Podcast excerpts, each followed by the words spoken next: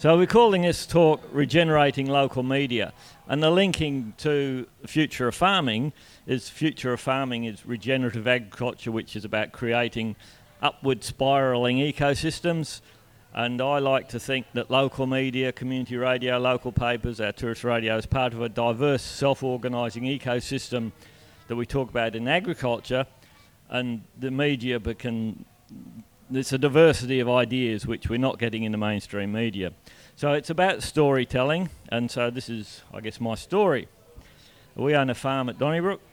I'm chairman of Donnybrook Balingup Community Radio and vice president of the Donnybrook Balingup Chamber of Commerce, and our own company, Western Tourist Radio, broadcasts in Perth and the southwest. So I grew up in Donnybrook. Mum and Dad had a small orchard, and in the 60s the talk was all get big or get out in interest of cheap food. And so we got out, and uh, I became a technician with Department of Aviation and subsequently at GWN Television in Bunbury. That was in 1988. In 1988, we also bought our farm. And in 1989, I attended the first NASA, National Association of Sustainable Agriculture of Australia, um, meeting in Donnybrook. So this is 30 odd, over 30 years ago. There was starting to be an interest in organic agriculture. So it hasn't sort of exactly taken off in a hurry, but it is starting to gain some momentum. And there's two things that I guess really I, I was inclined towards organic because it seemed to make sense. But uh, the two things that really convinced me when we first had the farm, we had ag department advisor came out and I was talking about using poultry in the orchard, and this bloke said, "Well, you know, modern orchards and poultry don't mix because some of the chemicals that kill poultry. So that what rang alarm bells. And then in the 90s, CSBP, the superphosphate company, were doing TV ads where they had two farmers sitting on a fence having a conversation. And one bloke who was made out of a bit of a dickhead was sort of saying, Well, I stir this stuff up and spray it out at the zenith. And he said to the other bloke, What do you do? And he said, Oh, I just chuck on super. So to me, CSBP is actively denigrating biodynamics they must be worried. So that's what started me on this path, I guess. And when you look at superphosphate, we chuck tons of this stuff out. What agriculture, what industrial system would you use where you're putting vast quantities of an input in, and most of it doesn't come out as a saleable product? In agriculture, we're putting tons of superphosphate out, and have been advised to do this by the government and the fertiliser companies for years that product is going off the farm and becoming an environmental problem elsewhere. It doesn't make sense. Houston, we have a problem. So the driver of agriculture or agriculture research, especially since the Second World War, has been driven by companies with an interest of selling a product to farmers. That's the economic model. You've got to own the science to be able to profit from it. And what happened, the companies would do this research and they'd give their latest concoction to the government Department of Agriculture. They would do trials and that became modern agriculture. So the government became the advertising arm of the chemical companies. Now, none of this made sense to me and it was all getting rather depressing until I came across this bloke, Charles Massy, the author of Call of the Reed Warbler, A New Agriculture, A New Earth which is about regenerative agriculture. And in this book, which uh, was a result of a PhD that Charles did into human ecology, um, and in the book he talks to and about innovative farmers all around Australia and the world. And he's saying what I'd always intuitively believed. We've got to get back to working with nature. It's an arrogance to think we can do better than nature. So what's exciting to happen at the moment is that the regenerative agriculture movement is being driven by innovative farmers working with independent scientists and using the internet to share this information.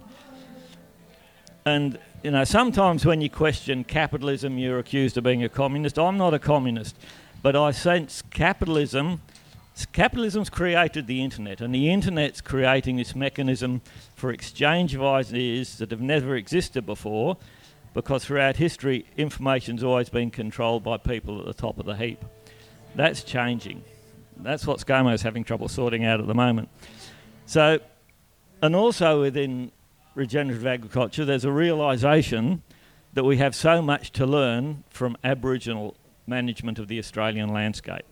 When Aboriginal people were managing Australia, we didn't have dust storms and we didn't have massive fires.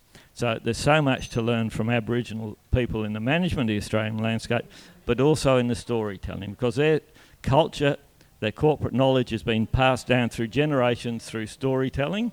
And in our culture, sadly, the storytelling's largely been taken over by the advertising executives of the major corporations. So I sort of see organic agriculture it's very or the science of organic agriculture it's very much akin to open source software.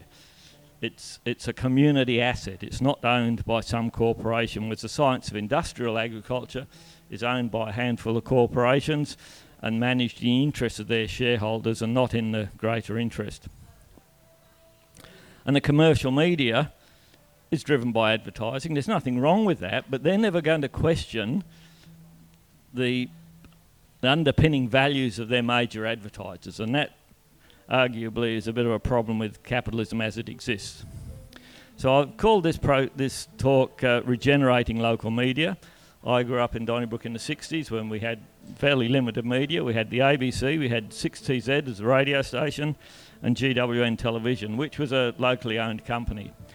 And so the, the people driving the program were people from this area, so they had an affinity for the region what's happened since then, these companies have been taken over by predominantly Sydney based or eastern states based corporations, city centric, and the, the messages coming out all relate to those city interests, and, and they've lost their, their grassroots um, connection with the local community.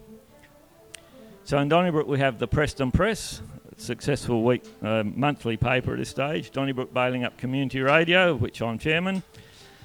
So we're not aligned to any major advertisers. Our, our, advertising support comes from local businesses. So we're able to question things that aren't being questioned in the mainstream commercial media.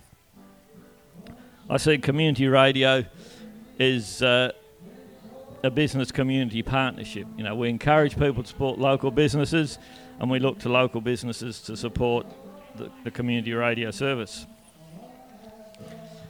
Um, my own company, Western Tourist Radio, broadcasts on 87.6 FM in East Perth, major tourism towns of the southwest, and online. So we're providing a voice for community and small businesses, and I like to say that we're telling the stories of people and places in Western Australia. And I'm no fan of the sort of McDonald's tourism with masses of people, but tourism is really important, and I sort of see tourism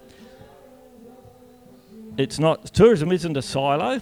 It's a shop front for all local businesses. So weekends like this are very good for Donnybrook, but ongoing we have we've got a farm stay at our place and, and I'm keen to see more such businesses because it creates an opportunity for conversations between farmers and I hate the word consumers. I'd prefer to say between farmers and eaters because commoditisation of food has been the problem because commodities are all about down, down on price. And there's more to quality than price. So the, the research in agriculture, much like the research in medical areas, has been driven by a reductionist thinking. So we try to oversimplify things, whereas these things are bloody complicated, and we need to acknowledge that within human health, there's a growing realization of the importance of the human biome. It's the bugs in our guts. And it's the same with agriculture. It's the soil biology that is the the the the, the, the biological knowledge, but it's that diversity which is the key to creating a stable system. And if you get the soil biology right, and the, uh, balance of minerals, so many of the problems that we're using all sorts of toxic sprays for go away. So it's addressing the cause and the problems go away. So we're a very analytical society. We like to measure, measure everything, and we have all these KPIs. But so often I think we're KPing the wrong eyes. So science is saying, if you listen to scientists and other speakers we've had here yesterday and later today are all saying that there's in sort of in, in some foods, many foods, there's less than 50% of the vitamins and minerals in those foods that there was at the end of the Second World War. Science knows this, but you don't hear about it through the old media. It's sort of been driven by this down down on price, which is down down on quality, and it's down down on the environment. And I understand that f- price of food is important, but I'm old enough to remember when we said if something was cheap, it was cheap and nasty. Nothing's changed. If it's cheap, it's cheap for a reason. And when it comes to food, you know, why do we eat stuff? We eat to get energy, but we also need the right balance of vitamins and minerals, and that's simply not happening in many of the modern foods with a resulting blowout in the medical costs. So it, it becomes a, a double edged sword.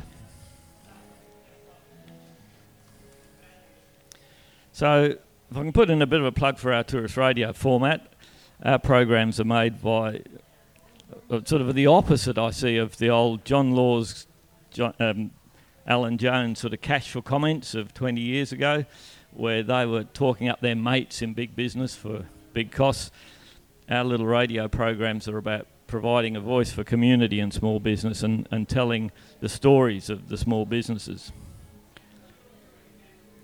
Now, social media is changing things and uh, disrupting much of the media landscape, and there, there's certainly a place for these sort of things, and it does allow communities to have a voice. Um, but in terms of business, if you don't pay lots of money to these companies, you really don't get a lot of exposure. They'd like you to think they do. But of course, as part of COVID recovery, we're talking about supporting local business. I'd, I'd argue that applies to advertising businesses as well, because any money you spend advertising with Facebook all goes straight overseas. Whereas if people choose to spend their money with the local paper, the local radio, that money's staying within this community. And the there's a lot of talk on about creating content, and it's the content that's king. So we've got the situation where the ABC, which is paid for with our taxpayer funds, is generating lots of content on Facebook for Facebook to sell advertising against. I think there's a problem there. So, in the internet space, I'd argue any business or organisation, your own website is key by all means use social media, but use it as a way to drive traffic to your website. Because if you've got a website, you're a publisher. In the same way as Rupert Murdoch's a publisher, you're a publisher. And so any business that has a website can put its information out there and and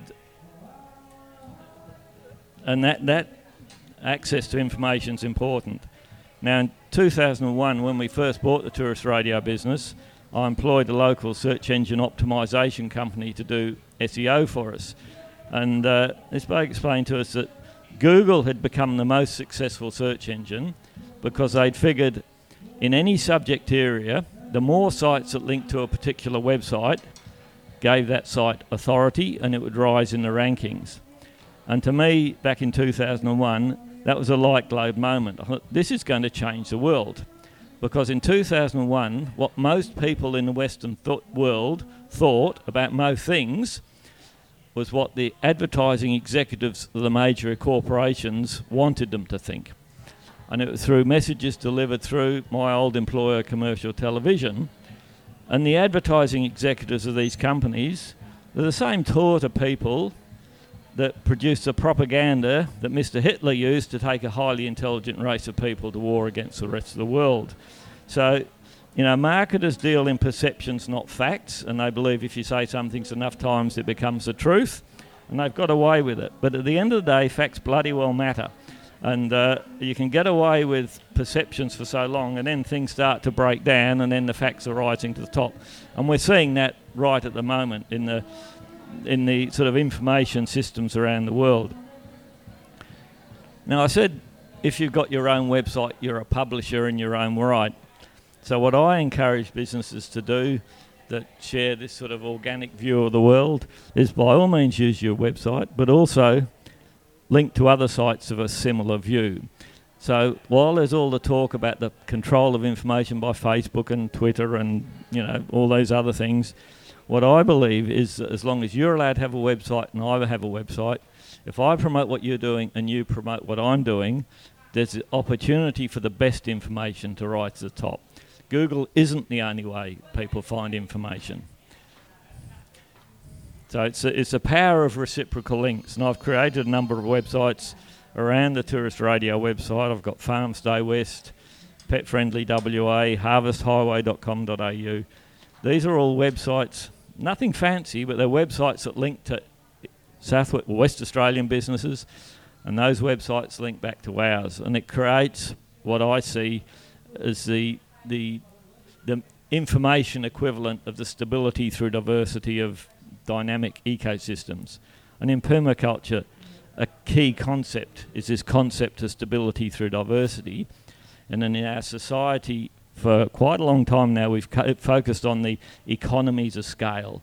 And I see the two, uh, the two extremes. We've become very good at economies of scale, and we're creating big systems that are becoming fundamentally unstable. So get a boat stuck in a Suez Canal and all systems sort of fall down. You know, there's a problem there. We need lots of small producers, part of a diverse economic ecosystem.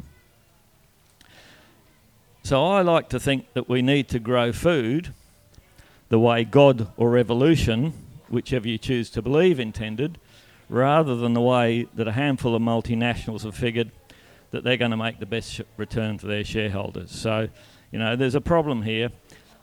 Charlie Massy, as I say, he's an inspiration. We've got a Minister for Agriculture in Western Australia who's read this book and is embracing regenerative agriculture. That gives me great hope for the future. And as Charlie says, the future is going to be driven by where eaters choose to spend the money. You know, we're in an economic system where people spend their money, that's what's going to drive it. So if you pay for cheap food that's got no no vitamins or minerals, that's what we're going to get. I'm an organic producer. I would say that, wouldn't I?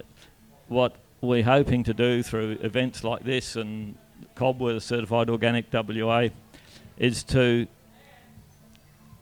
educate people and for the people that are questioning, connect them with the information so that they become better informed because people don't know what they don't know. So, what we aim to do is to make people aware of the issues of industrial agriculture for their own health and for the, the environment and become advocates for what we're doing. And this is what Charlie Massy talks of becoming an, an underground revolution. Don't need pitchforks, just where you choose to spend your money. So I guess that's it in a nutshell. Thanks for coming to listen, and uh, I thank Belinda O'Brien from the, the Apple Fest for instigating the future farming tent, and um, look forward to it growing in future years. So thank you.